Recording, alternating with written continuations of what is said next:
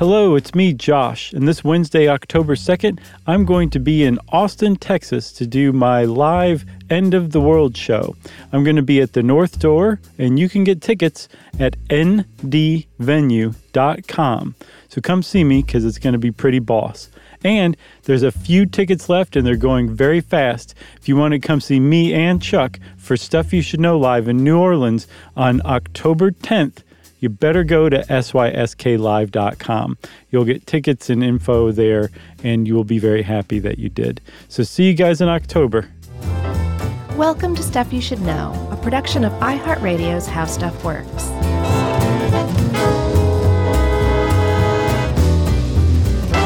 Hey, and welcome to the podcast. I'm Josh Clark. There's Charles W. Chuck Bryant, and there's guest producer Lowell.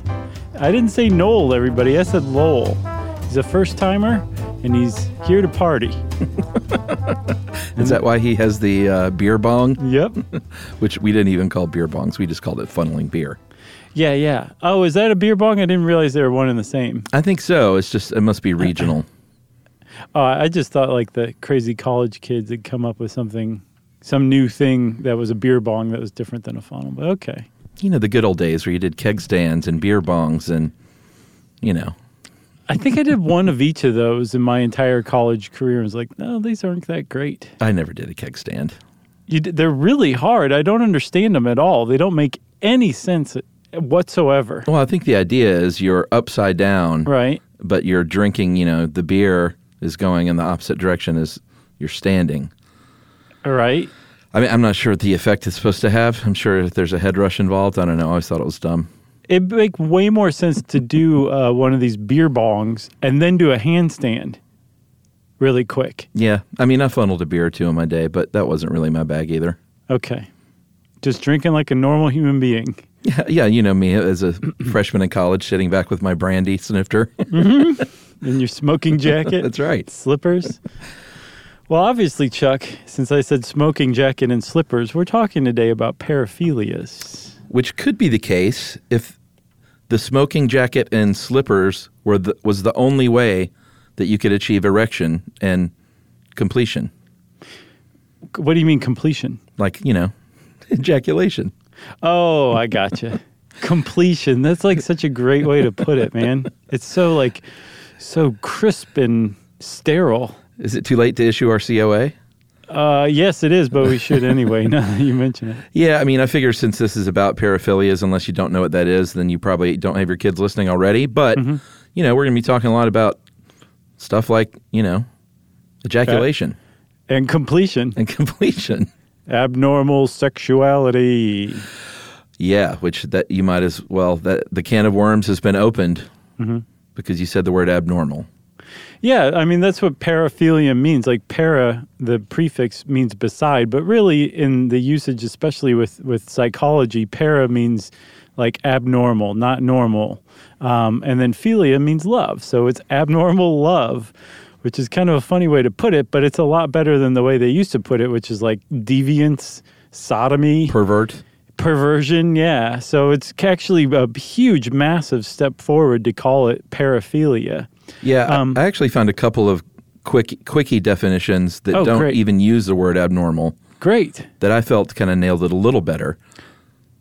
One is Psychology Today says, a condition in which a person's sexual arousal and gratification depend on fantasizing about and engaging, engaging in sexual behaviors uh, that are atypical and extreme.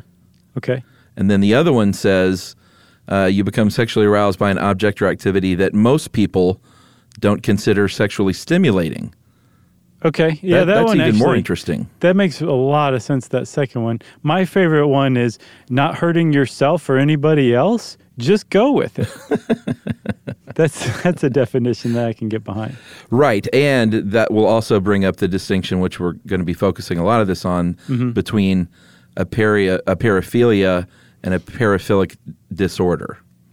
Yeah, because the the whole point of studying paraphilias is not to be like, well, look at this weirdo. Let's let's poke him and see what comes out. See what brings him to completion. You know, um, it's instead to help people who are are distressed by the fact that they have an atypical um, object or desire of sexual arousal, right? Like that that they are there. There's some sort of compulsion that they can't um, disregard, and it's causing them distress in their lives, or it's harming their lives in some way.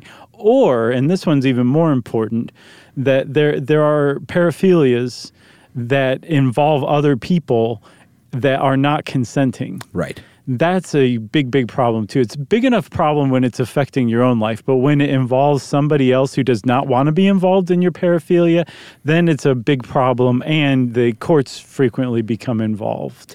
Yeah, so this is mainly an overview, so we're not going to get too much into specific paraphilias, although tell me you didn't have a bunch of ideas for further episodes. Dude, I'm so glad you said that. But also, did you hear like a million people just go, oh. Uh, yeah. But let's, can I read through some of these real quick, though, at least? Yeah, let's do that. So common paraphilias, uh, voyeurism is one. I think we all know what that is. Sure, the peeping Tom. Uh, this is listed, which kind of, I don't know, I didn't know it was going to be on here. Transvestitism. Yeah, cross-dressing is a better way to put that. Sure. Which is, we'll we'll talk a little more about that one later because it's a good example. Uh, exhibitionism.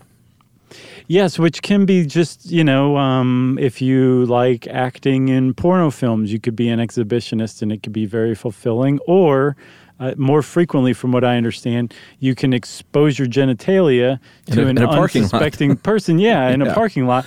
And the thing that I read about exhibitionism in males, what we commonly call like flashers, mm-hmm. they're not... they don't get gratification from the other person being like, oh, hey, ten out of ten, you know, or let's go, something sure. like that. They get their gratification. This is the whole point of their uh-huh. exhibitionism, is from the shock, from the surprise that they elicit from the other person when they suddenly expose their genitalia. Are them. You surprised by that? Yes, I was, actually. Did you, really? Did you think I, it was a, like a legit come on? I guess I always did. Now that I think about it, I, it is a little ridiculous, but it never occurred to me that that is what they were going for, was that oh, okay. shock or surprise. Which, gotcha. Yeah, which makes the whole non-consenting thing even worse, you know? Yeah, for sure. Yeah. Uh, so fetishism, and this is interesting because I think a lot of people think a fetish is just any, you know, atypical sexual desire. Mm-hmm. But a fetish specifically is a non-living object, like a, a shoe, like a high heel shoe or something, sure, that excites you sexually. Whereas if you say like, oh, I've got a foot fetish, that's actually called partialism. Yes, that's right. And it could, it could be a foot fetish, it could be a breast fetish, it could be a butt fetish, whatever. But it, I think with partialism, it's specifically part of the human body, right? That's right. Okay. But the other stuff, it's like a non-human object, like you said, a shoe or something. Yeah, or a, you know, oh, I don't know, like a nice candle stand. Or smoking jacket and slippers. That's right. A candle stand. Oh, uh, what are they called? A candlestick? Candlestick. But what you used to murder people, I forgot. The candlestick. uh, there is frauderism. Mm-hmm. Uh, that is when, you know, the subway creeps rubbing up against you. Right. Non-consenting, obviously. Again, yes, non-consenting. Uh, there is S and M, so sexual sadism and sexual masochism. Mm-hmm. So do you know the difference? I'm sure you do. Sure, masochism is self-harm, self-abuse, or, or enjoying being abused or humiliated. Masochism is, or sadism is inflicting that on somebody else. Correct. You're doing really well. Thank you. We should turn this into an internet quiz. Uh, pedophilia, which everyone knows what that is. Mm-hmm. Terrible. It is terrible, and, and there's there's a lot more to unpack with that, so much so I think that that one deserves its own episode. Oh, for sure. Mm-hmm. Uh, and those are the most common. Less common are somnophilia, that is fondling a person who is asleep or unconscious. I would guess that's also unconsenting too. Uh, yeah. I wonder. Although if, imagine you could act that out in a consenting way. I wonder. Well, yeah, and I wonder if also that's a, like an introductory level beginner's class for necrophilia, because a, like the lightest form of necrophilia is the other person pretending they're dead. All right. So necrophilia one oh one. Mm-hmm. That's uh, another one that deserves its own episode. Yeah, for sure. Um, and I know which other one you're going to pick, too.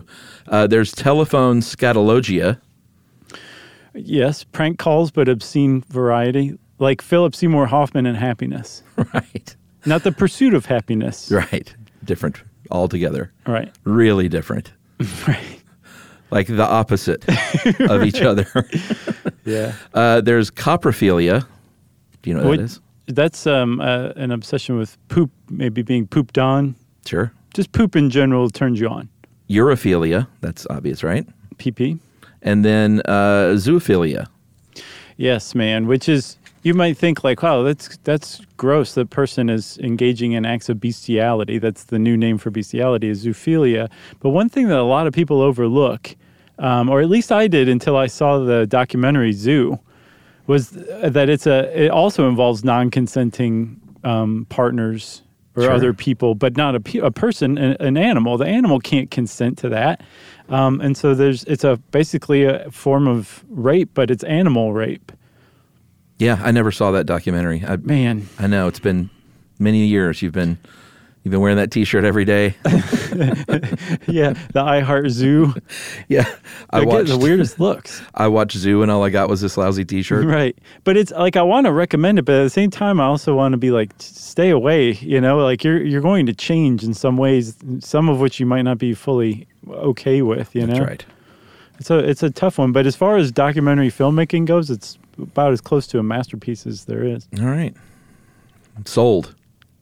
Although it did get a lot of flack, Chuck, for um, a lot of recreation. If I'm remembering correctly, I think the whole thing might have been voiceover and recreations. Wow. How, like, uh, specific do they get with those recrees? Oh, very. Like, um, like it's just slightly out of focus kind of stuff. Oh, interesting. Yeah. All right. Which, now that I think about it, I'm not sure how they did that. So the important thing to remember about these paraphilias, uh, and this is, um, we're not talking about the disorder part, right. but it, it's important to what language people use because for many, many years, and still in many circles, um, things like homosexuality have even been considered, you know, a, a perversion. So things have evolved over time, but depending on uh, who you are and where you are in the country even and what your political affiliation might be, mm-hmm. there still might be a lot of um, damning language used for what some people consider uh, consider immoral. Yeah, and like you kind of hit it on the head. Um, homosexuality was considered a disorder until the, I think, late seventies, as far as the psychology community was was concerned. And things change, but it all basically boils down to morality. So much so that it's like, you know, the the law the the fact that, that there have been laws against certain sexual acts and that those have changed and evolved over time really kind of underscores this idea that, you know, society says this is not okay because we think it's weird, right? Um, or this is not okay because you're harming somebody else. Um, th- but it, but the fact that it changes or evolves really kind of shows that that. In a lot of circumstances, especially when it comes to the kind of paraphilia where you're just involving yourself and yeah. you're you're not harmed by it in any way, it's not causing distress, that there's really little reason whatsoever for anybody to be um, legislating or moralizing about that because it doesn't really have anything to do with anybody else. Right. So there are for sure legal acts uh, or illegal acts. And thus, I guess, legal acts mm-hmm. in terms of paraphilia. Uh, there are problematic behaviors, too. Right. And that is, um, like you mentioned, I don't know if you mentioned masturbation. I didn't because I don't know that, I mean, I'm sure there is a paraphilia where all you want to do is masturbate, but that seems more like, um, I don't know, it just doesn't seem like a paraphilia to me. I could be wrong, though. Well, The, the whole idea of problematic, though, is like if you're so consumed by masturbation that you can't like you can't go to work or you leave work so often that you miss meetings. And, you know, basically I think the point is what could be a harmless behavior can be problematic if it's all-consuming and like affects your job or your home life or your social life. Right, or there's, or it's like causing you to be arrested, so you miss work the next day. There's this guy right. who, um, there's actually multiple people, but one man was arrested, um, I guess making love to a car is how you would put it, which is mechanophilia. Mechanophilia. Oh, interesting. Um, and there's another guy who claims to have made love to over a thousand cars in his lifetime, and as far as I know, he's never been arrested, and he seems to be totally great with the idea. He said that his peak sexual experience was Airwolf. A, I was going to say with like a fifty-seven Chevy. No, he has, he has, I, I don't know how else to put it, made love to Herbie before, Herbie the Beetle. Like the real thing, or he had it recreated? As far as I know, the real thing. But Airwolf, Chuck, Airwolf. He got with Airwolf. The the plane? The helicopter. Oh, the yeah. helicopter. Okay, I couldn't remember. Yeah, the Jan Michael Vincent helicopter from the T V show. But this guy, that guy, he seems to be totally fine with it because he, you know, submits to interviews and poses for photos that show up in the paper from time to time. But I don't think he's ever been arrested. So his would just be a paraphilia. The guy who got arrested, his would be a paraphilic disorder as far as the D S M five is concerned. But it sounds to me like this guy just didn't get caught, because you can't make love to Airwolf and Herbie legally. I guess you can't. You're right. Because those have so, got to be in like a museum or something, right? He's dancing along the line, unless he has a lot of money and he's like, hey, I'll pay you, you know, one thousand dollars to look the other way while I, I get an hour with Airwolf. Or he's the night watchman at the Hollywood Car and Aerospace Museum. But even that, that would be technically illegal, or at least he could get fired for that. So that would be a paraphilic disorder then. This is all very interesting stuff. It really is. But also, I, I want to point this out. Like, if you're starting to feel a little bit confused and it sounds like we're just kind of throwing stuff at the wall, welcome to the world of studying paraphilias from in the field of psychology. Yeah, absolutely right. Should we take a break? Yeah. All right, let's do that, and we'll come back and uh, never talk about Airwolf again.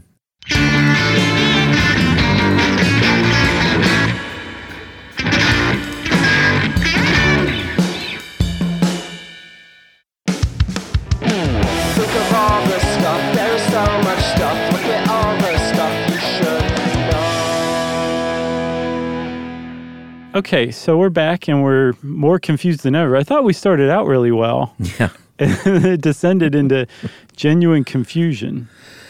That's right, which is very easy to do because, like we said from the get-go, the definitions change uh, so often, and mm-hmm. what is acceptable or not acceptable and immoral um, or not immoral is all a matter of opinion. So it's kind of hard to dive into this stuff. It really is. So um, there. That's why over time, the definition of paraphilia has kind of expanded and contracted.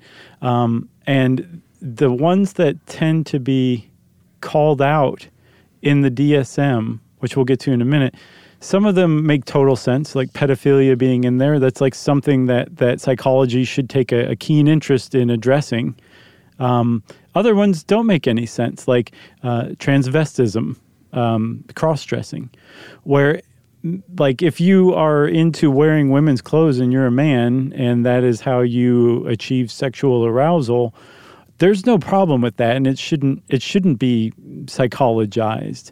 But then the field of psychology would say, well, whoa, whoa, whoa, there are people who are into cross-dressing and they can achieve sexual arousal without it, but they find this very distressing. It's it's um, running up against society's expectations of what it means to be right. a man. They ha- are having trouble rectifying that, so we need to play that role too. So over time, as we were saying, paraphilias have been distinguished, most recently, I think in two thousand thirteen with the D S M five, between just a, an atypical sexual interest and an atypical sexual interest that causes distress in the person or involves non-consenting people. That's right. Uh, but over the years, a lot of these terms have changed in their meaning. Uh, up until, geez, up until the twenty-first century. Mm-hmm, two thousand three. Pe- people were using words like uh, sodomite. Or sodomizer, right? Even though it sounds like something from the Bible, which it is. For sure. Um, and anti-sodomy laws were on the books until Lawrence v. Texas Supreme Court said that these laws are not constitutional. Um, that was an interesting case. There was a, a weapons disturbance reported at a private residence. Mm-hmm. Uh, Houston police were called. Uh, they entered the apartment of John Lawrence and saw him with another adult man engaging in a private and consensual, consensual. Well, you just killed two birds with one stone right there. That's right, consensual sex act. And they were arrested uh, for deviant sexual intercourse in violation of Texas statute mm-hmm. uh, that said basically two people of the same sex can't engage in uh, certain intimate sexual conduct. It was held up by the state uh, court of appeals, but then eventually overturned six three uh, by the U S Supreme Court. And that was, they were arrested in two thousand. That's and the right. Supreme Court ruled uh, in two thousand three. And when they ruled in two thousand three against Texas, they said, you, you thirteen other states that have sodomy books uh, laws on the books, they're they're null and void now. You just cannot you cannot outlaw people's consensual sexual behavior in the privacy of their own homes. You just can't do it. Well, yeah, but the way they did it uh, was they said it violates their due process clause, the due process clause of the Constitution. Oh, how so? Well, I mean, if they're behind closed doors in private engaging mm-hmm. in, a, in a practice, right? Um, then to arrest them for doing something is a violation of their due process. Like, you know what I mean? I, I don't. To me, it's more just like uh, it kind of follows in that great American tradition of if you're not hurting yourself or other people, what you do behind your own your own closed doors is fine with everybody else. We'll just look the other way. Well, that is true, but they have to frame it, uh, I think, under the guise of the Constitution. Yeah, but I, I just don't see how that how that has to do with due process. Because isn't due process being like you are you you have the right to be defended by a competent attorney and in a court of law um, in front of a jury of your peers? I don't know. I mean, Anthony Kennedy wrote uh, their right to liberty under the due process clause gives them the full right to engage in their conduct without intervention of the government. Hmm. Well, I mean, I agree with Kennedy. I just sure. don't quite understand where he's coming from. No, I hear you. Maybe one of our wonderful listeners will write in and say, I'm a constitutional law professor, and here's what he meant. Maybe so.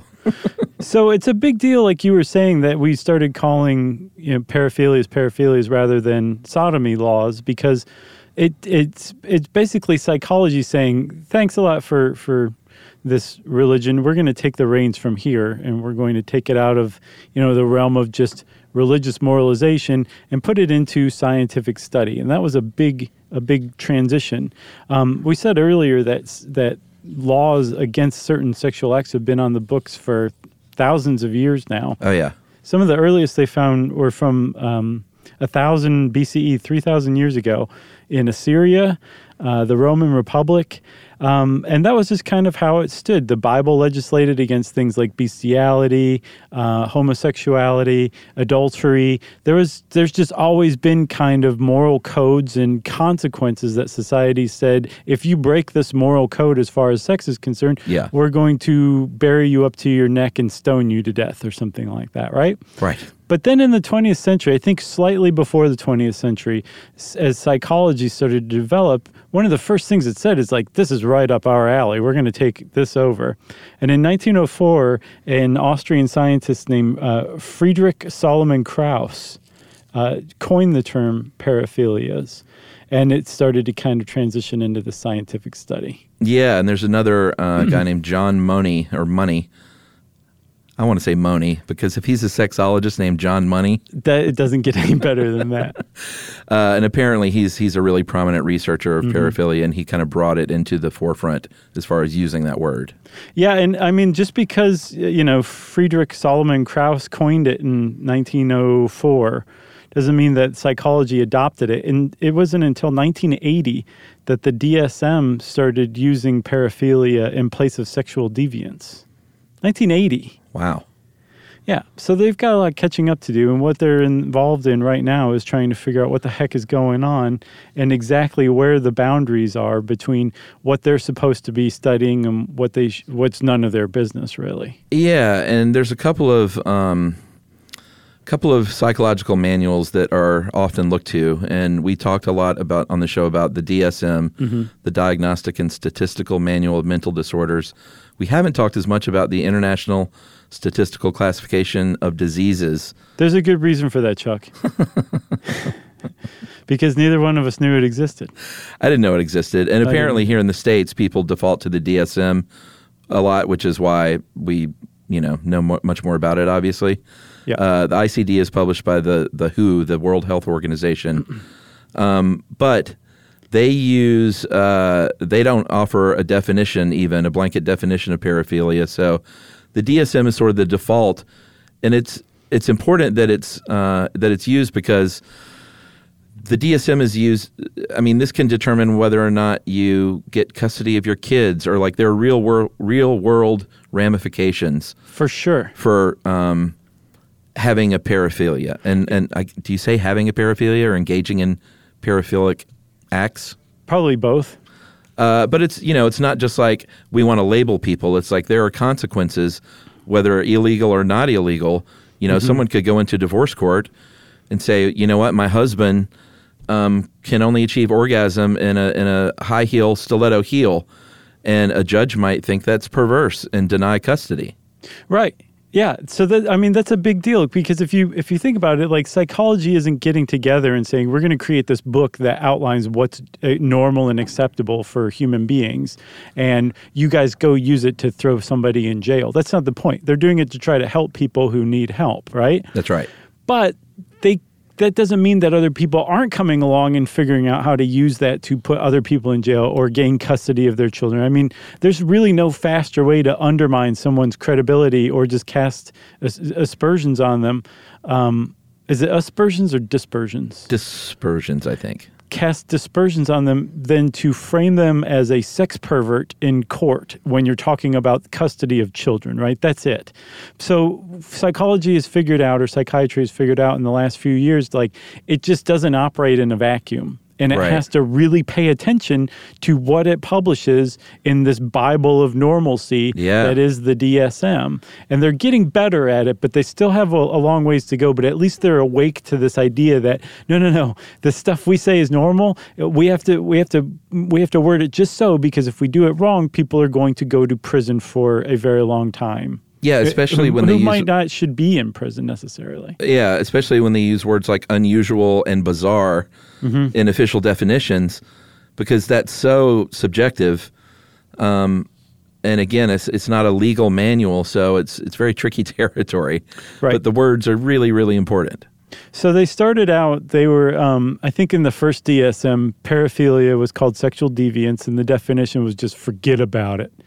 And then it evolved. It got better from there uh, until the D S M three, where they said that a paraphilia um, said that bizarre imagery or acts were necessary for sexual excitement, and that these imagery and acts were persistent, involuntary, repetitive, and involved. And this is this is a big deal, because what what's just gone is um, kind of the uh, the persistence or the intensity of it, and then now they're kind of getting into the meat of what makes a paraphilia paraphilia.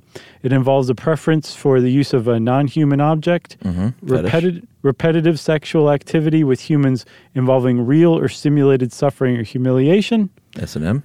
Or repetitive sexual activity with non-consenting partners. Subway creeps. Right, or, um, you know, uh, pedophiles sure. or um, fraud, yeah, fraudulently subway creeps. So you've, you've, you've, they really kind of hit it on the head, I think, with the D S M three R, if you ask me. Like, they said, here are some things that are, you know, we consider atypical, and that some, and that here's how they can be problematic. Yeah, I think calling it unusual and bizarre mm-hmm. was sort of the problem with D S M three. Right. Um, and is that not in four and five? So four definitely had a different definition. That Are we one, still talking about Led Zeppelin albums? Yeah, exactly. That one said zozo. Um, it said recurrent, intense, sexually arousing fantasies, sexual urges or behaviors generally involving non-human objects, yeah. the suffering or humiliation of oneself or one's partner. And so there's, there's a real preoccupation with B D S M among psychiatrists. Don't yeah. ever let a psychiatrist tell you otherwise, because they're lying to your face. And then the third one is children or other non-consenting persons that occur over a period of at least six months. So they so, dropped unusual and bizarre then. They did, which rightfully so. They also called out children specifically, I think, um, kind of to add a little bit of legality to the whole thing, and to kind of say, like, this is a separate special case. You know, this is beyond just non-consenting. And then they added that it has to persist for at least six months. Yeah, that's interesting. Because up to six months is just a bad a bad streak you're on. I guess so. Um, I did, everywhere I looked, though, in other places, too, outside the D S M, I did see where these um, uh, predilections, mm-hmm. is that the right word? Sure. Are basically permanent. So it's not like it changes. So if you got a thing for the high heel shoe, mm-hmm. uh, you're probably always going to have a thing for the high heel shoe. And in the same way, if you have a thing for children, you're probably always going to have a thing for children, which is a, a big problem. And I was joking, by the way, that there's a, you know, anything up to six months is just a bad streak, especially sure, when you're involved with, a, a, a, if you have a paraphilia that involves a non-consenting person. Yeah, but I wonder why they said that for six months. I mean, just to... I don't know. It seems like it that may maybe should just be for any amount of time. Yeah, I think I think they are. I think they're kind of moving into the right direction. Where so in the D S M five, it's unclear whether the D S M five actually changed the definition or not. This article says that it stayed the same. But what they did was they separated them out and said, okay, look, we recognize that there are, there are atypical sexual um, proclivities that don't harm anybody. They're just not typical, you know? Like, not everybody um, has a thing for a women's high-heeled shoe or the tailpipe of Airwolf or something, you know? Like, not everyone does. But as long as you're not harming anybody and it's not having an inf- a, a negative effect on your life and you're not distressed by it, if you're out there living your best life, you know, wearing women's high-heeled shoes around your house and just loving every minute of it, like, go with God. That's great. You know, there's that's fine. That's the, that's that's different. We're just going to call it a paraphilia. A paraphilic disorder is where it does cause distress or it does involve somebody else who doesn't want to be involved. And now, now this is what we should be paying attention to. And then, so people say, okay, that's great psychology. You're going in the right direction here. But just get paraphilias out of there entirely. Like, just, just just don't even include those, because what they warn against is the fact that it's in this D S M, this Bible of normalcy. Right. The very fact that it's in there suggests that there's something weird about it and abnormal about it. Psychi- psychiatry said as much by including it. Yeah, that it's so, like a mental disorder of some kind. Right. And so even if you don't fit the criteria for a disorder diagnosis, a paraphilic disorder, if you say wear women's shoes around, even if you're enjoying it, you still are in the, the, the Bible of normalcy, right, called out as a weirdo, and then that kind of thing can be used against you in like a, a custody hearing when it really shouldn't be. You're probably not going to be wearing your high heels in front of your kids because you're probably involved in sexy time, and if you are doing that in front of your kids, you got a whole other disorder that needs to be addressed that really has little to nothing to do with high heels. That's right. So this is where, this is the hornet's nest that is currently paraphilias and the D S M and psychiatry in general. Yeah, for sure. Um, should we take another break? Sure, man. All right, let's take a break, and we're going to talk about why humans have paraphilias to begin with, right after this.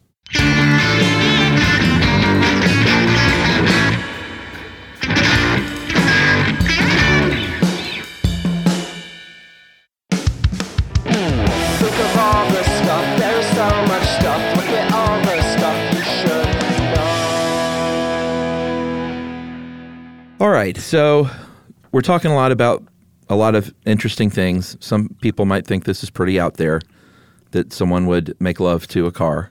Sure, maybe, but I'll bet if you really got to know your neighbor, you'd be pretty surprised. Yeah, who was it that sang that song? No one knows what goes on behind closed doors? Uh, I think you're thinking of that song about um, nobody knows what it's like to be the bad man behind blue eyes. That one. That's the W H O. That's the World Health Organization. That's John Fogerty. What? I'm pretty sure that's John Fogerty. Behind blue eyes? I'll give you Bob Seger as a maybe. It's the Who. It's all on right. Quadrophenia. Okay. All right, so John Fogerty. What song were you talking about? What Fogerty song did you mean? Oh, I didn't mean I'm so mad at you right now. So... Uh, where, I, where was I even? Okay, here's the deal. Why do we have paraphilias? You hear these things, it might sound very unusual to you, but there are still people that, you know, they didn't wake up one day and say, you know what, I'm going to try, I'm just going to try making love to a car for kicks. Mm. Like, this is something that is in someone's brain. Um, some might argue in their heart, depending on how you feel about stuff like that. Mm-hmm. Uh, it, it's not some, some choice that someone is making just to be different. Uh, they found that it's uh, probably genetic and probably caused by environmental factors, some mixture of both. Uh, they can't point to some gene and say, hey, here's the gene that causes an obsession, right, with an object. but um, and they can't say for sure what behaviors, like environmental factors and behaviors at home, might lead to it, right? Or how much. You know, I know for years, and still, like, Freudian psychologists are bound and determined to say that, you know, if your mom spanked you, then you're going to want to be spanked sexually later in life. Right, by a, a woman you hired who looks just like your mom. Right, but that is very uh, reductive. And uh, although that, you know, things that happen in your childhood may play out later on, you can't always say exactly how. Yeah, so you might ask, well, then what does psychology... What, how, what what what can psychology explain? Nothing. Basically nothing yeah. about paraphilias is, is understood, how they develop. And there's so many competing voices, like you said. Not really one of them has been proven wrong. They've all kind of got their support and their detractors and their different schools of thought, which is a really, it's a head-scratcher in this day and age. In nearly two thousand twenty, that we have virtually no idea how paraphilias form. Like like you said, are they genetic?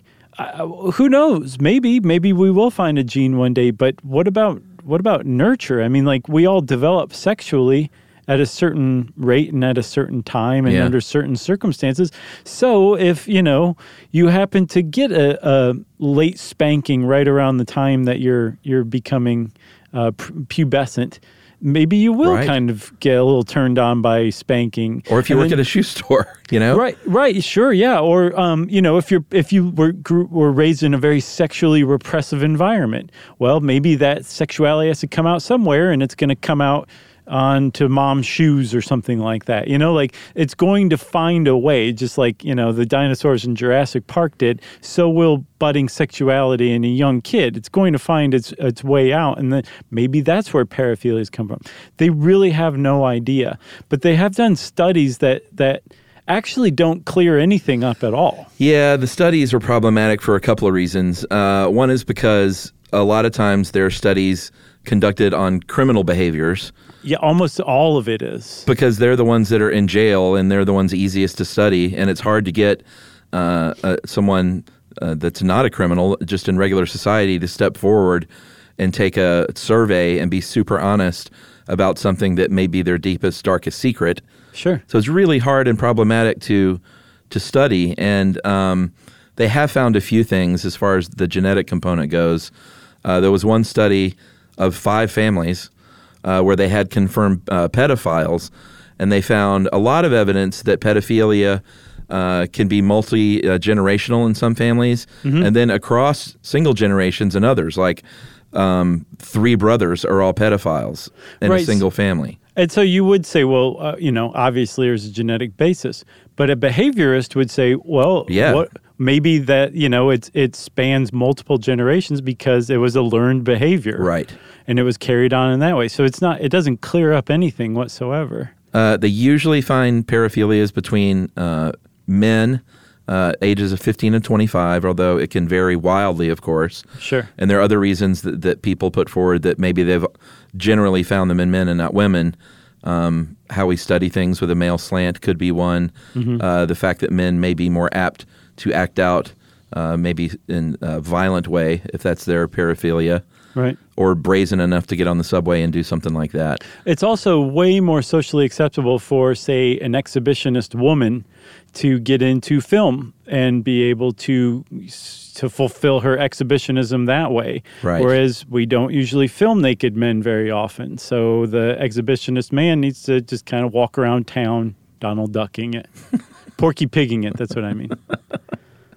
Uh, I'm sure that the Disney Corporation is happy with either one of those yeah. definitions. Yeah, or yeah, it was Warner Brothers and Disney. They're both mad at us now. Yeah, uh, they did find in that same study some comorbidities with low intelligence and, interestingly, deafness and blindness.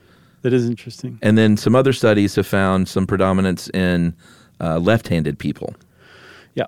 So again, none of that means anything at this point. It's no. just, just, just here's a data point I turned up. Right, oh, from five families. Up. It's right. so, you know, it's it's not very good study. Right. That sexologist John Money, he um, he wrote in the eighties, he wrote a book called Love Maps, and I think nineteen eighty-six, that was really uh, authoritative on um, paraphilias. And his thing was that, you know, it's it's learned behavior that comes at a, a certain point. And our love map, which combines like love and lust in, in normal ways, gets vandalized in some way from some traumatic experience. Uh-huh. Or, or it could also be in some fun experience. But um, the introduction of this this additional data point in the development of this love map um, creates a creates a paraphilia that has to be, um, I guess, corrected through something like cognitive behavioral therapy. Sometimes drugs are used. S S R Is are used sometimes. Um, and then in certain cases, they'll use things like um, chemical castration, actually. Yeah. We talked about that in a few episodes, I feel like. Uh, yeah, I don't remember which ones. Well, definitely the one with, uh, with what's his name, the Enigma machine. Alan Turing. With Alan Turing, because he was chemically castrated. Did we do an episode on the Enigma machine? No, but we talked about him, and I believe... Uh, Or was that just the T V show with the Turing test, with CAPTCHAs? I don't remember. It's all such a fog right now. It really is. um, here's something. If you ever hear someone in conversation say, you know, if you were sexually abused as a child, then statistically you're going to grow up and do that to someone else. Mm-hmm. Not true. I saw both. Oh, really? I saw that it is true. I saw, I that, saw that was largely refuted now. Yeah, I, I, I saw something on, I found a site called smart dot gov. Okay. It sounds made up, but it seems real. But it was about paraphilias from a um, criminal justice point of view. And it said outright that uh, it's not a guarantee in any way, shape, sure. or form, but that people who um, sexually abuse children uh, or are sexually abused as children are more likely to sexually abuse children than people who weren't sexually abused as children. How interesting.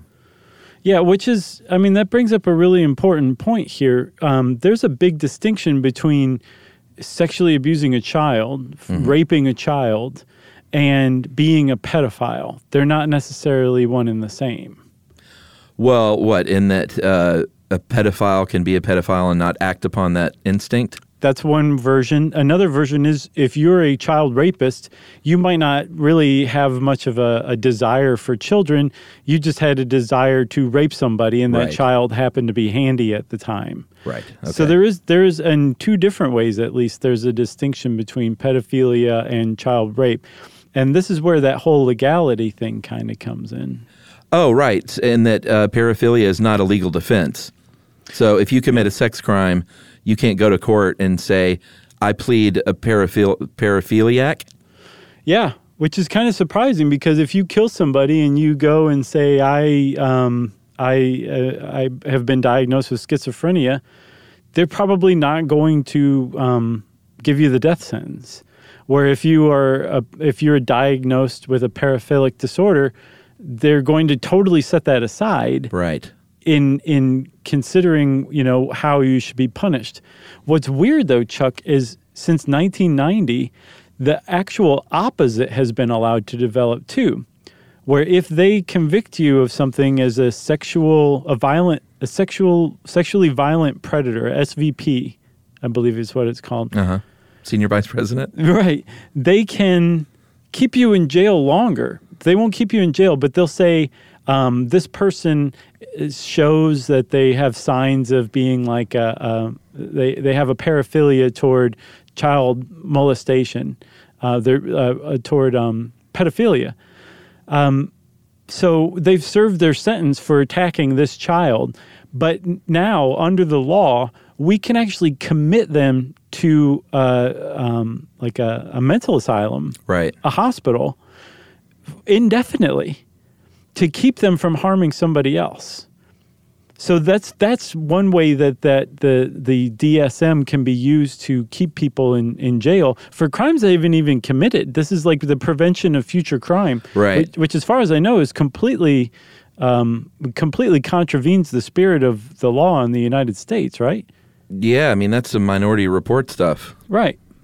But that's what they've been doing using the D S M. And for a little while there, they were able to do it because the D S M had the word or in right. the wrong place that allow that basically said you you qualify as the definition of somebody with a paraphilic disorder if you've commit, committed a criminal act that has something to do with a paraphilia. Um, now it's it, that's part of the criteria. It's not its own criteria. But for a while, it allowed these laws to basically say, yep, this person committed this criminal act. By definition, they have a, a paraphilic disorder. And para, people with paraphilic disorders have basically a, a chronic, ongoing um, disorder. illness, yeah. disorder that, that we need to keep them out of society indefinitely for. Yeah, I mean, I know that you have seen the uh, great, great documentary Capturing the Freedmans mm-hmm. from two thousand three. And boy, talk about a documentary to really take you on a roller coaster of how you feel about things like this. Mm-hmm. Um, I remember, I mean, I've only seen it the one time way back when, but it just rocked my world. Yeah. As far as letting you come to your own conclusions, uh, which I think the best documentaries do, you know. Yeah, I, I haven't seen it in a while either, but I remember feeling the exact same way about it. Yeah, really interesting stuff. Yep. Uh, what else do we have in here? I mean, we talked about treating it with cognitive behavioral therapy.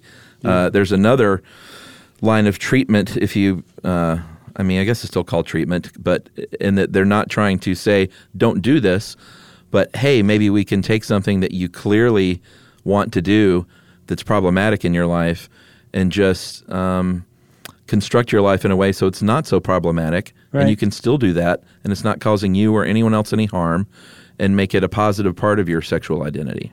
Yeah, I would guess, like, for example, something like cross-dressing. I think that's a really good example of how somebody might feel distress about um, about having that paraphilia, right. Where they could really benefit from cognitive behavioral therapy with a, a therapist who basically said, hey, you know, is this... Is your is your wife okay with this? Yeah. Like, or, or what's the problem here? Is it really because you're disappointing your parents? Maybe that is it. Well, right. Both of your parents are dead. They aren't paying attention anymore. Right. If you really are enjoying yourself, like, maybe just go with it. It doesn't matter what society says. That is a that would be a really beneficial um, situation for somebody who is experiencing some some level of distress where it just came from the fact that they had an atypical sexual proclivity and they were distressed by the fact that it it contravened or it was um, in, in contradiction with society's norms or expectations, and that was it. That was the whole problem. Right, or if there's a real-world situation, like it's butting up against your job or a social relationship, maybe constructed in a way where it doesn't do those things, mm-hmm. and then it's just, you know, it's all good. Yeah, maybe save the enemas for after work. Like, don't leave work to go get an enema. Unless your job is giving enemas. Then you're in hog heaven. I guess so. That one, by the way, is called, let me see if I can find it real quick. What, do you have a master list on your phone there? No, I just wrote that one down. Oh, yeah, right here. Uh, Klismophilia. Really? Mm-hmm. That is a uh, that is a paraphilia regarding receiving enemas, as far as I can tell. So you would receive an enema in order to achieve completion. That's right. Interesting. Yeah. I feel like there's probably nothing... that isn't uh, defined. I think it's one of those things. Thing. You know, what's that? Was it Rule forty-two, where um, if if it exists, there's intern- there's porn about it? Yeah, I mean, the internet is is in a good way has brought these people together because of many many people for many many years felt very alone mm-hmm. uh, in this stuff, and um, and we should also shout out uh, kind of loose friend of the show, Kevin Allison from uh, the. comedy troupe of The State on M T V many years ago. Mm-hmm. He has a great podcast called RISK, uh, all caps, R I S K, ca- oh, yeah. uh, exclamation point. Uh-huh, yeah. And RISK doesn't necessarily deal with this. It deals with, um, it's just really good, people telling kind of risky stories about their life that they normally wouldn't tell in a room full of people. Mm-hmm. Um, but Kevin has also championed... Uh, championed fetishes and the people and paraphiliacs, basically, uh, consenting paraphiliacs, Uh, who don't have a disorder, and kind of helping them to be right with themselves and to be more accepting of others. Uh, it's re- really kind of interesting and cool. Yeah, I think that's the way it should be. If you, like, if somebody has a kink that, that you don't jibe with, but that doesn't have anything to do with you, just remember it doesn't have anything to do with you, and don't judge them. Yeah, Kevin's a really, really good dude. Yeah, that's cool. Way to go, Kevin. You're doing God's work. So, uh, oh, by the way, it's Rule forty-four. Lowell corrected me. Thanks, Lowell. What did you say? Rule forty-two? Yeah, I think I said forty-two. I don't know. forty-two, forty-four, whatever it takes. I was thinking of the hitman, Agent forty-two. Looks like, and that's forty-six. Right? So, uh, you got anything else? I got nothing else. All right. Well, look for some more more uh, specialized episodes on paraphilias coming down the pike. But for now, that's paraphilia.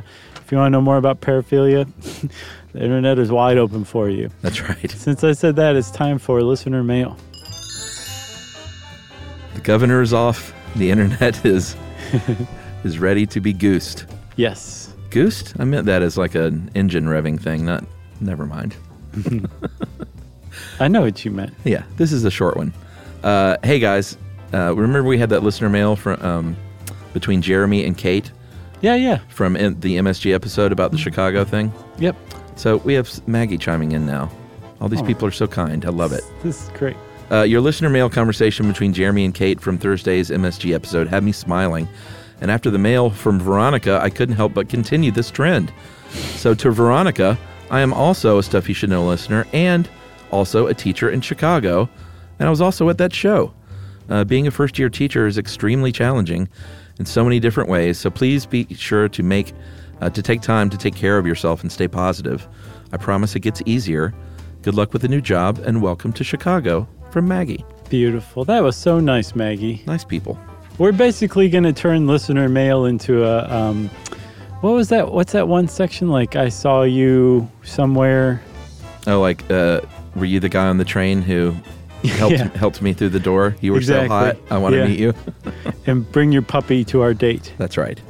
Uh, yes. Well, regardless, I think that was very sweet. Who was that from? Maggie. Maggie, that was a really cool email. And congratulations to you also for being a teacher. You too are doing God's work. That's Agreed. My new thing I'm going to say. Maybe God's that'll work. Be a t-shirt. I do God's work. I listen to Stuff You Should Know. I love it. Okay, well, if you want to get in touch with us like Maggie did, or if you want to get in touch with another listener, apparently, you can go on to stuff you should know dot com and follow our social links. You can also send us an email to stuffpodcast at i heart radio dot com. Stuff You Should Know is a production of iHeartRadio's How Stuff Works. For more podcasts from iHeartRadio, visit the iHeartRadio app, Apple Podcasts, or wherever you listen to your favorite shows.